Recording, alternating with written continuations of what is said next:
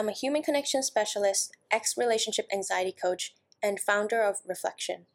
For the longest time in my life, I am obsessed about understanding relationships, unconscious human behaviors, and life patterns. Through this passion, I have devoted myself to a lifelong journey of exploring how we can raise society's consciousness through reflecting our relationships with ourselves and the world. Reflection invites top thought leaders, spiritual luminaries, scientists, health and wellness experts, and authors to discuss their inner explorations of reflection to find their independent strength and wisdom. Welcome to Reflection. Let's dive in together. And if you enjoy my show and want more journal prompts or exercises, me and my team have been developing a free relationship guidebook for all of you who's listening to this podcast, who wants to work on themselves, who wants to reflect about themselves and their partner.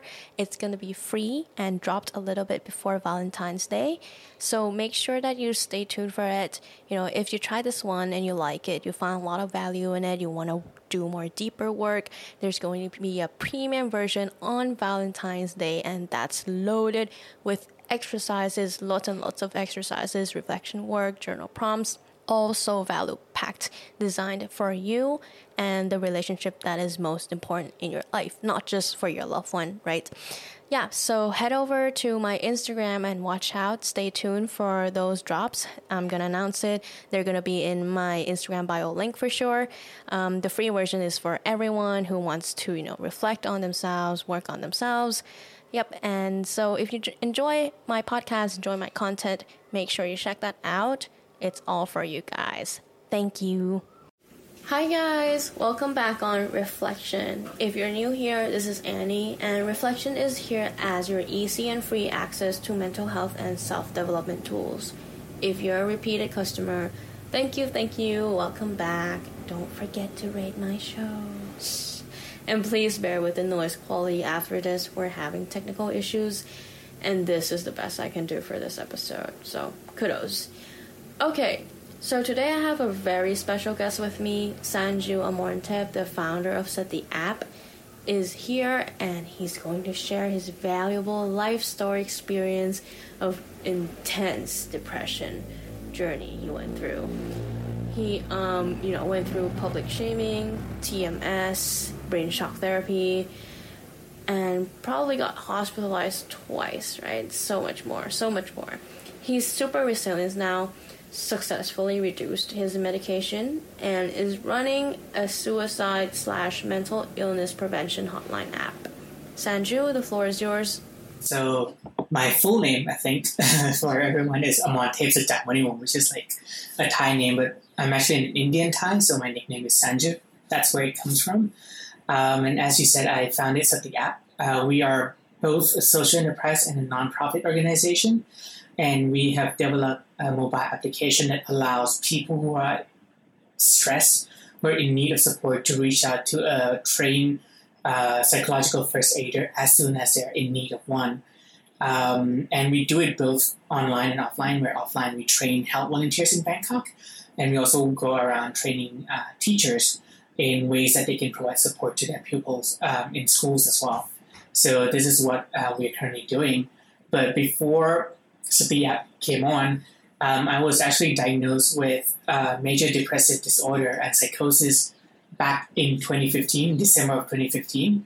But I started having my symptoms since March of 2015, I would say, where I would constantly just, you know, feel down and be crying to myself and not knowing what was going on, very confused and very clingy to a few friends and and constantly just feeling bored of life. And sometimes I would go days without showering mm. because I was like, I just couldn't care and couldn't bother anymore.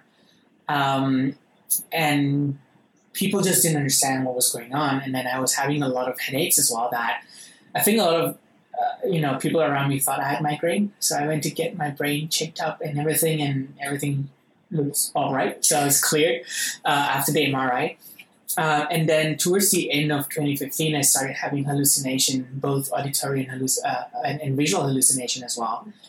And so before getting diagnosed, I was taken to see a spiritual doctor. And as someone who is a non-believer and, and a self-proclaimed atheist, it was very hard for me to to to be taken there and, and hearing what all they have to say. And so I quickly ran out of that place. Um, and later got myself checked into a psychiatric hospital and got diagnosed uh, by a psychiatrist with MDD and psychosis. And that was when I started my my healing process uh, in 2016. So I went through having to see a psychiatrist and a psychologist, having to go through all these different therapies as well as medication. But normal therapy did not work for me. And so then they actually just let me see a psychiatrist to uh, take meds. And so by April 2016, my medication kept increasing. So I am now on 16 pills a day, um, both antipsychotic, antidepressant, sleeping pills, uh, anxiety medication, and whatnot. But it wasn't still enough. I was still having a lot of suicidal ideation and self harm ideation. Um, so they said I had to go do a thing called electroconvulsive therapy. But for this one, instead of it being done in a private setting, I had to go to a public hospital uh, to get it done. So I did that at one of the hospital for almost 30 times. Um, but the issue was that because I was on so much pills, my weight gain went from 95 kgs to uh, almost 150 kgs. And so I developed apnea. Mm. And when I develop apnea, that means that, you know, when I go, when I sleep or when I go in anesthesia to do the ECT, um, I would always stop breathing as well. So it became too dangerous to do that now. So they had to stop ECT or electroconvulsive therapy and for me to just focus on medication instead. So I was then hospitalized in a psychiatric uh, hospital. First time was for a week, and it was very peaceful for me. Actually, it wasn't scary at all, but it was very peaceful, and it was probably not scary because it was a private setting as well. Um, it was peaceful in the sense that I was with people who were also diagnosed with different sort of mental health uh, disorders, and when you're around those group of people, they understand, you know, the difficulty that you're going through, the pain that you're going through, and so it became like a safe space, a safe haven for me that I can talk to people about what was going through in my mind and they would not judge me or say that I was thinking about it myself or I'm just making it up. But when it came out of the hospital, then people were like, yeah, it's all in your head. You know, like all those hallucinations are, it's all in your head. Or everything that you're thinking is all in your head. And it became a very toxic environment for me because people didn't understand that it's not just me a lot of things that I'm experiencing is it is coming from somewhere, but I'm not making it up. And so it went on so much that in 2017 I attempted my first uh, suicide. Um, and so I was taken into the hospital. Um, I was put into the ICU. Then I was sent back into the psychiatric uh, ward uh, for the second time. And I remember going in this time, I drew like a volcano. You know, we had like different therapy in the hospital talk therapy, cooking therapy, music therapy, art therapy. And I remember the first art therapy session, I drew like a volcano because I was burning inside. And I was just there for seven days inside, and then I came out with an art of me drawing like a beach with sun and everything. And it felt like, again, outside was like that hellhole for me, but inside was a safe space for me because people knew what was going on. And when I came out of the hospital this time, again, people were not blaming me of my mental health disorder anymore. They were blaming me because I attempted suicide. Mm. Now they are like, did you not think about your parents? Did you not think about your friends? Did you not think about yourself? Don't you love yourself enough? And if only they could read what I wrote, they would see that the reason I did it was more because of what I felt for other people than what I felt for myself. It was more about not wanting to become a burden for anyone anymore. I mean, think about coming back home and seeing your parents scared of you or afraid of you or or thinking that people don't know you're like a walking ticking time bomb, don't know when you will explode or when you will, you know, have the next anxiety or panic attacks. And it was everyone was always constantly walking on eggshells around you, and it, it was hard. It was hard on me, and it was hard on them. But I asked my parents I wanted to get away from Thailand for a while. So in September 2018, I flew to stay with my sister in the UK um, for a couple of months and over there, it was like people were very open about all these things. People were talking about it. They didn't judge you. They didn't say that it's all in your head one day. Took time to understand you. So much so that I made a hoodie that says I battle depression. And I was walking in the airport and some guy just came and high fived me. Like, good job, mate. And I was like, cool, thanks. and I was so big at that time. I was like 156 or 160 kg, so I was huge. And I was flying from Birmingham to Copenhagen. And I was I sat down in this small aircraft and I felt so bad because I was taking up more than just one seat. Right? So this old lady next to me, I was like constantly apologizing to her that I'm big. So I was like, I'm so sorry I'm big. I know that I'm taking a bit of your seat as well. I'm so sorry. And she's like, no, don't worry about it. It's okay. And I then, you know, told her about my story. And before we landed in Copenhagen, she was like, can I take your hand? And so she held my hand. And she was like, I know what you went through. I knew my son went through the same thing. Here's a Bible that I have, and here's a verse that I want you to read every time that, you know, you feel down or you don't feel good about yourself. Hopefully, I'll be able to help you she just held my hand and she asked me if I could pray, if she could pray for me, and she did it. And she gave me that Bible that I still kept till today. And it was just for me where she understood where I was, where I was coming from, and she didn't tell me that, oh, you should go exercise, oh, you should stop eating this and that, oh, if you know, if you see a Thai person, oh, dear, one kuna, my one kuna. Well, you better. Yeah, she didn't take any time to describe my physical appearance. Yeah but she took time to understand my emotional well being at the time. And for me, that was something that was very much needed. Um, but then when I came back to Thailand, it was again same. You know, people constantly saying that it's your fault. It's your fault. The way that you are, it's your fault. It's all because of whatever whatever's going on with you thinking about yourself that way. So much so that I started writing a lot of more harm, hurtful and harmful stuff on Facebook. Um, and I was also searching all of these like sad quotes on Pinterest. So much so that Facebook actually notified me that are you okay? if you're not okay, here are the numbers, you know, you can contact. And so I screenshot it and then I posted it on my Facebook. And I got a few comments, but the comments were more about, oh my god, Facebook is so awesome, you know, to be sending that. And maybe just one comment out of those is like, hey, you're not okay, you know, I'm here for you. And Pinterest also sent me an email like, hey, are you okay? If you're not okay, here are the numbers that, you know, you can connect to as well. And in 2018, it was getting too much again. Too much of people not understanding me, too much of people judging me, too much of people telling me what to do when I don't even didn't even ask them for any suggestions. And so I attempted my suicide again in 2018, but this time I called a suicide hotline that we have available, but my call went unanswered.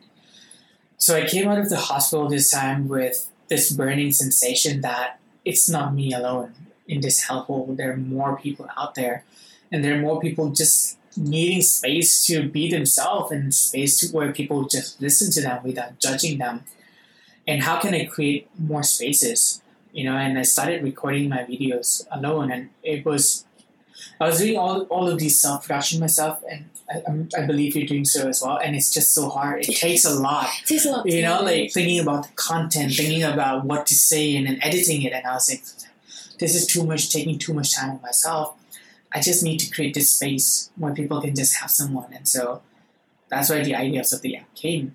And I shared earlier with, to you uh, before the podcast as well that, you know, one of the inspiration was a work being done by a doctor in Zimbabwe, where they have, you know, one mental health practitioner to a million, to millions of people and where he set up this foundation called the Friendship Bench, where he would train grandmothers in empathetic, uh, you know, communication, and have these grandmothers be seated around villages and have them listen to youth who are, you know, having crisis of their own. And doing so, he was able to reduce the suicide rates in different villages. And we wanted to do to mimic that in Thailand as well, where we're able to just create army of empathetic listeners around in cities, in urban setting, in rural setting, and have them seep into different communities in Thailand. And so that people can just feel that they constantly have this someone ready to listen to them every time they're in need of that support. And so we started working on this idea since 2018. And now we are in what 2022. Uh, we launched our application, mobile application last year, and to date we have about 9,000 users on our application, and we have about 330 uh, volunteers on our application who have been trained in uh, psychological first aid. and we don't do it just on an online setting. During pandemic, we also went to train uh, healthcare volunteers also in 50 districts um, across Bangkok in basic psychological first aid as well. And last week of November, I'll be flying to one of the provinces far away from Chiang Mai city center as well to look into the current state of uh, mental health in that village and provide them support, working with you know their cultural aspect, their dialects and whatnot, to build up a workshop that would fit you know uh, the the students over there and how the teachers could then promote a long lasting emotional well being for the chil- uh, children as well. So we're doing a lot of work right now, and we are hoping to use the data that we collect to shift the, the narrative of mental in Thailand. Because a lot of times people think that, oh, I'm stressed, I need to run to a psychiatrist, I need to run to a psychologist, but that's not really the case. Mm-hmm. Sometimes you're stressed, you just need someone to listen to you. And if there's someone who can hold that space for you, for a few times, you might already feel better about yourself. You don't really need to go on to seeing a psychologist or psychiatrist. So how can we shift the policies in Thailand to be more at the foundational level where we provide community support and peer support and then filter people who actually need, you know, higher psychological intervention to then go into get those help. So we're working at it from a more community aspect as well as working it on from a policy perspective of how we can localize and shift the policies in, in the country as well. Mm-hmm. Thank you for sharing your story. It's very impactful, and um, I'm sure a lot of people will benefit from this as well. So, just want to rewind back to your story of depression, right? Um, so, you're not on 16 pills a day anymore. No. Um, I've, I've reduced by a lot, so I'm now down to three from 16. I tried stopping, mm-hmm. but it didn't. It didn't really work that well for me and it could also be because my body has already been so normalized by the meds. Um, so I'm now on three meds, uh, but it's good. I mean, it's better than 16. yeah, definitely. So, what helped you go off or reduced? I think for me, when I was on a, a lot of pills, it was because there was so much going on, and I was constantly feeling. You know, the symptoms of depression is what suicidal ideation, self harm, anhedonia, where you feel like you don't want to do anything feeling worthless and whatnot. So these are all symptoms. Uh, insomnia, not wanting to eat, and so the medication did help stabilize a lot of those uh, things. But that's more from the biological perspective. But it's also the social and psycho support that I needed and at that time, I was constantly hungry for external validation. So I would constantly do anything for anyone it would if that means I have to go out of my way to do it for them and for them to just appreciate me. So that when they appreciate me, I feel good. I feel good about myself and I feel that I've done something good for the world today. And constantly having to run for that external validation is actually very exhausting exhausting. And when you want when you don't have that, you then go back to feeling worthless because you don't know how to internally validate yourself anymore because you're constantly looking for that and for me, when I started my own, when I knew what was wrong with the current structure and system, and when I started having this idea of wanting to change the narrative, not just for myself, but for other people who might be in the same situation as me as well, and knowing that my journey is worth something, it slowly allows me to have internal validation as well. Mm-hmm. So the first time I actually publicly shared my journey was back in 2018 uh, at one of the uh, events that was hosted by the Global Shapers Bangkok. And I shared it. And what happened was that after I shared my story, 200 people in there just got up on their feet and, you know, just clapped their hands for me and they came to give me a hug and whatnot. And it felt so good that my story created that sort of reaction from people. And so I started sharing my story more, so much so that, you know, in 2019, I was invited to go to London um, to help develop a youth mental health toolkit with uh, a foundation called Orygen from Australia. And then I realized that my lived experience is now being able to use to shape toolkit for youth mental health as well. And then in 2020, I was invited to go to Davos uh, to be on two panels in Davos. And I was on a panel with, you know, the head of Wellcome Trust, the head of UNICEF, and the head of Orygen, and that felt powerful mm-hmm. because I'm not lower than these people anymore, but my lived experience made me equal to them because I have something that they don't have. And that slowly, you know, ignite in me, you know, having that internal validation that my lived experience is not a liability anymore. It's actually an asset for me to be the voice for many people who might be suffering. At the same time, it's also for me to be the voice of people who have gone through it and have other people don't understand the journey. Because those who have gone through the journey understand how hard it is, right? If you have never really, you know, done something to yourself, if you have never really been to that point where you're just constantly YouTubing sad music or depressed music, you don't know how it is. Or you know where you have this music. If every time this song comes out, you have to you know close your ear or run out of the restaurant right away.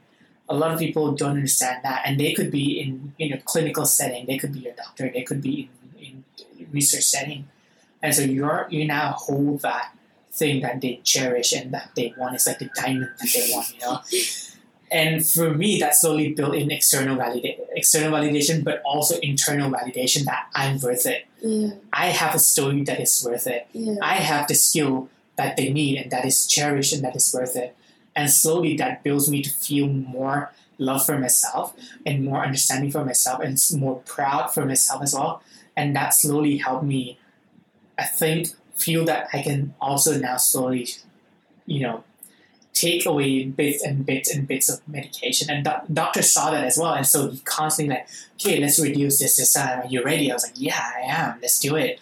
and then we tried for two weeks. Like, oh, we've been doing very well for two weeks. Now let's try this one as well.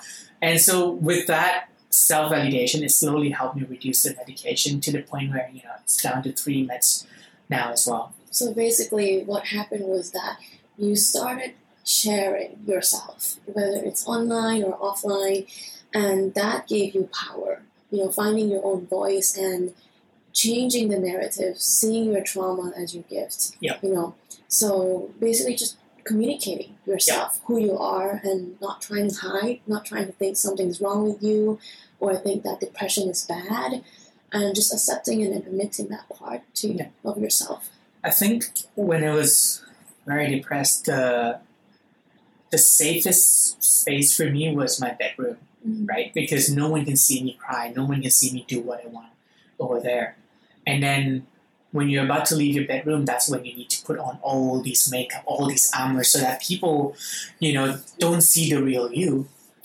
But once you start being true to yourself, once you start being like, hey, this is who I am, right? Then that's when you feel that you don't have to now, you know, okay, I can take up this layer today. I don't want to take this layer out with me. Let me just try going out without this layer.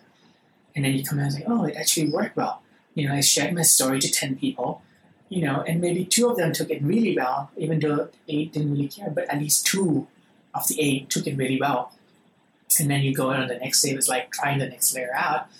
And slowly people just be like, oh, yeah, I know Sanju, he's the one who works in the, the mental health field. And then you become, you, you now see people respecting you for for what you do. And that means that you know what you're slowly doing is, is already working. Mhm. even though people who respect you still might be the minority because there's still going to be a lot of people who say that oh, whatever you're doing it's all in your head right? But at least you know that there's still people who respect you.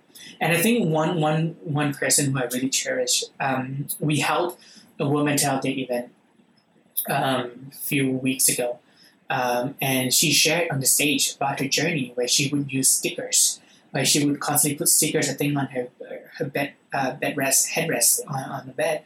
And she was like uh, every day that I do something good I'll always put a sticker on the bed head bed rest. Sorry. And then she was like any day that I feel that I've you know fallen from from the wagon I'll then look on those stickers to see that I've already done so much as well that it's a constant reminder that today I might fall down, but I've been walking up for so many days. If I fall down today, it's fine. I'm not falling down to the to the to the to, you know, to the start of the journey again. I'm just falling down here. I'll get myself back up tomorrow, and then I'll continue on that journey again. And I have more stickers to show that I've done something good.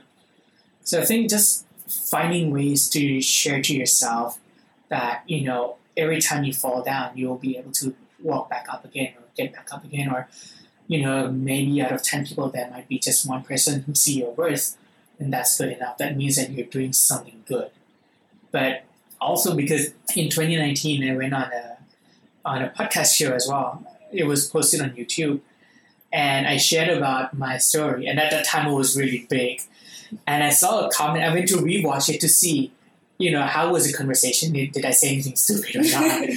and then I saw in one of the comment, and the comment was like, ไม่ต้องฆ่าตัวตายก็ได้เดี๋ยวเบาหวานก็ฆ่าคนนี้ Oh man. right? So, So, like you don't have to commit suicide. You know, diabetes will kill you, and you like every time you share something, there's gonna be someone out there who is like trying to hate you. trying to hate or you or just make fun of you because they don't totally understand it or that's their coping mechanism or Right. it's one of those keyboard warriors or whatever. Yeah.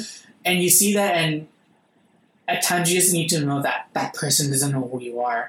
You know, and so even if it's external validation, what is really matter is that you know you find a group of people who truly knows you and reach out to them for support Mhm. right? Because they truly know who you are and they'll be there to support you the right way as well.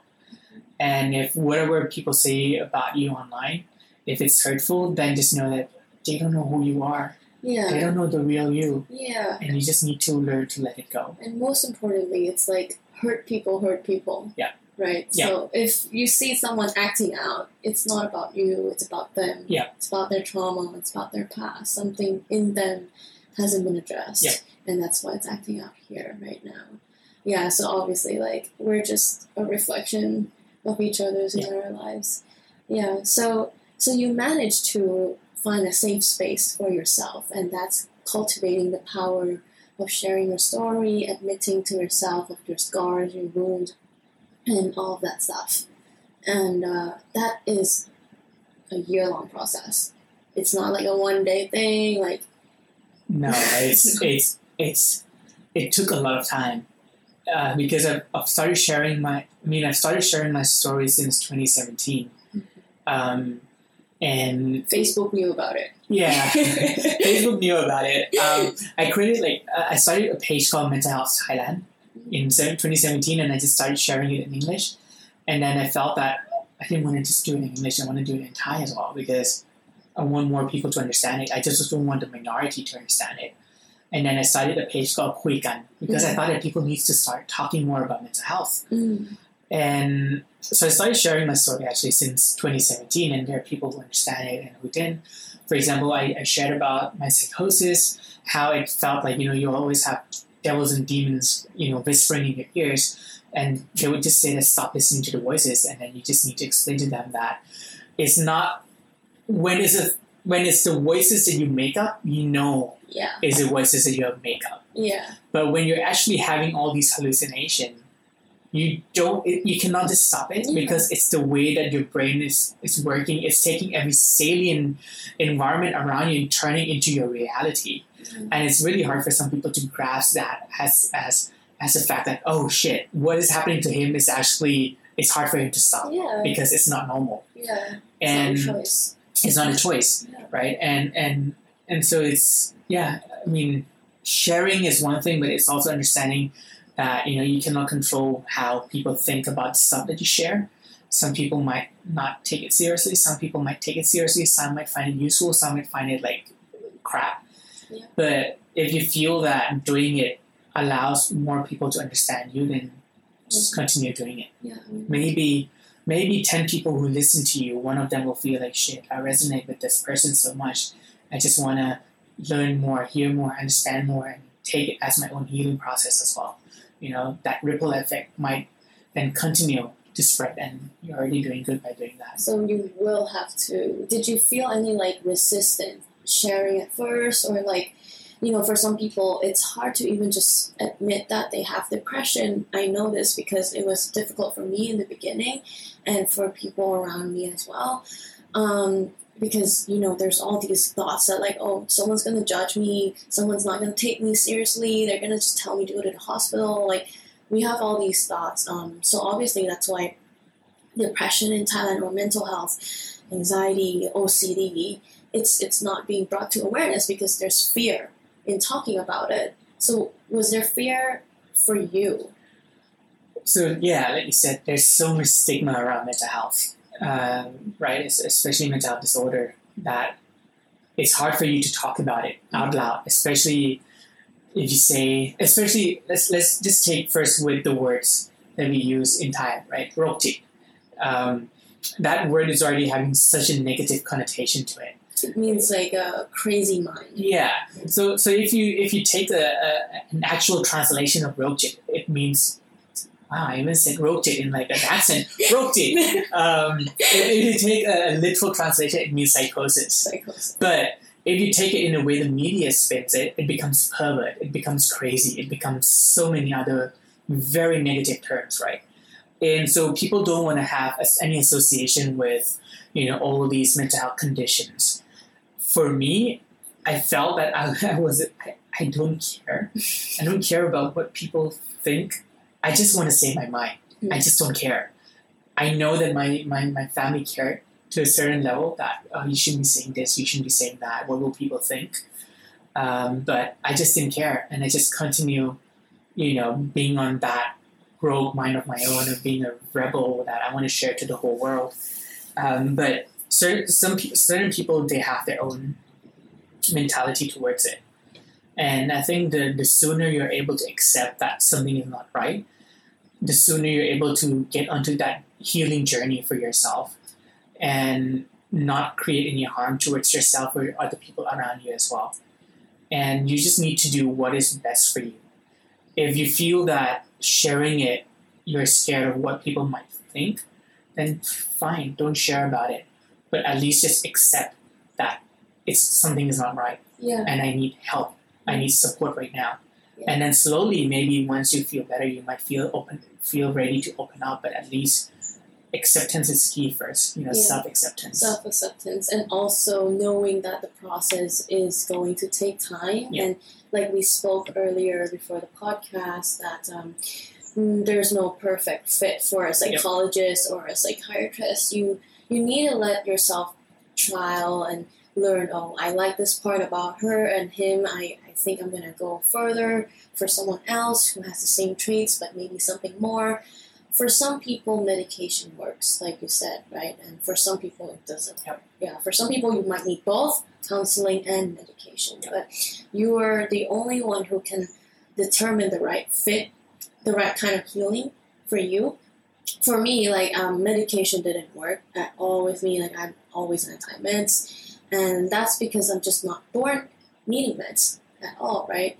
Um, yeah, so that's my opinion, and I think everyone should carry that as well.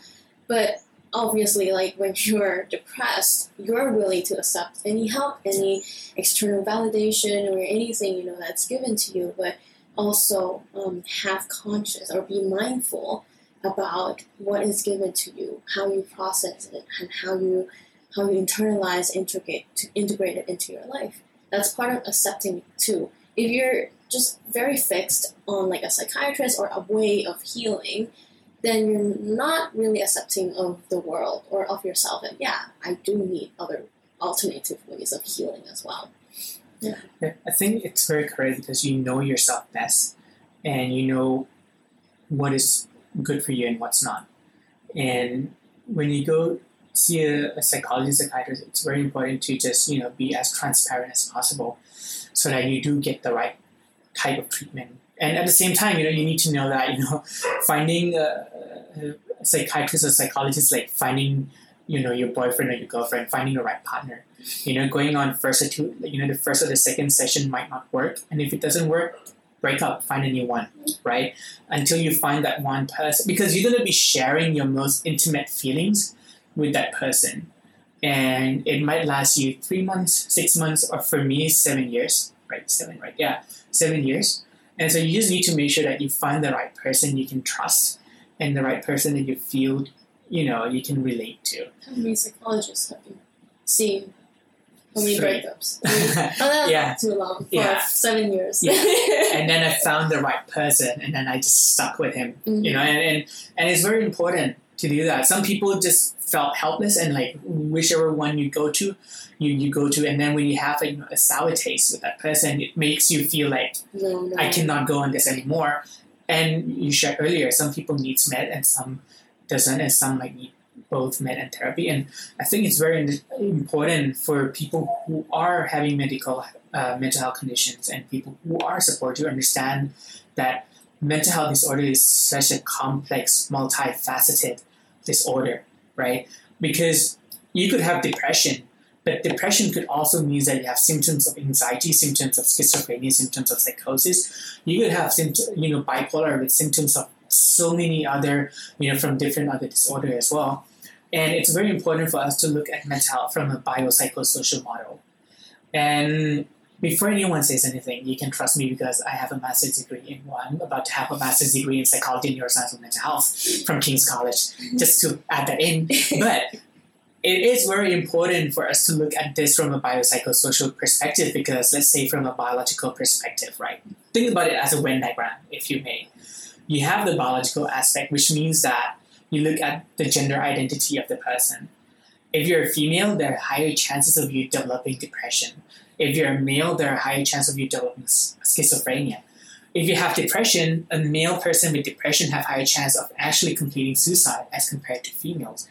And I say females have higher chances of developing depression because you also have menopausal depression, postpartum depression, and so on. So this is from the gender side, right? People with disability have higher chances of developing mental disorder as well. Um, you look at people with genetics um, pass on, right? We look at the epigenetic. So, you know, we now know that schizophrenia can be passed on through uh, your genes as well. Depression, we are now seeing, you know, uh, evidence that it can be passed on through genes as well. We also see, you know, people with aggression and whatnot, you know, it could be there in their genes as well. So this is the biological side psychology side is where we look at past traumas, we look at their childhood, we look at their coping skills, we look at how sensitive they are, we look at their worldview of how they view the world, how they view themselves, and that is more of the psychological side or the psychological markup of the person. And then we look at the social and environment side. So social side, we look at you know where they live, the social construct around them. We look at their you know their their financial capability, their financial stability we look at you know the cultural aspect of the person what kind of culture have they been brought up in the family aspect of that person and also environment where we look at whether they are growing up in an environment of violence environment that is full of drugs or environment that is not full of greenery around them. You know these all, all these things can lead to someone actually developing mental condition as well. And so we need to look at these con- you know construct of mental both in silos at the same time in a Venn diagram, which means that someone might have it based only on a biological aspect of them. And if it's biological aspect, it means that they might need medication to help them cope with that symptoms that they have as well. And they might be needing that for the lifetime as well that they are. If it's psychological aspect, they might not need medication, they might need therapy to help them generate coping mechanism that they can work well with them. And then when it comes to, you know, social aspect, they might then need family intervention, social intervention to help them gain that stability that they have as well. Mm-hmm. So you might have, you know, biological and social aspect going hand in hand. You might have social psychology going hand in hand, mm-hmm. biology, psychology going hand, or you might have a, a jackpot where all the three of them are making you have this mental condition. So you need to.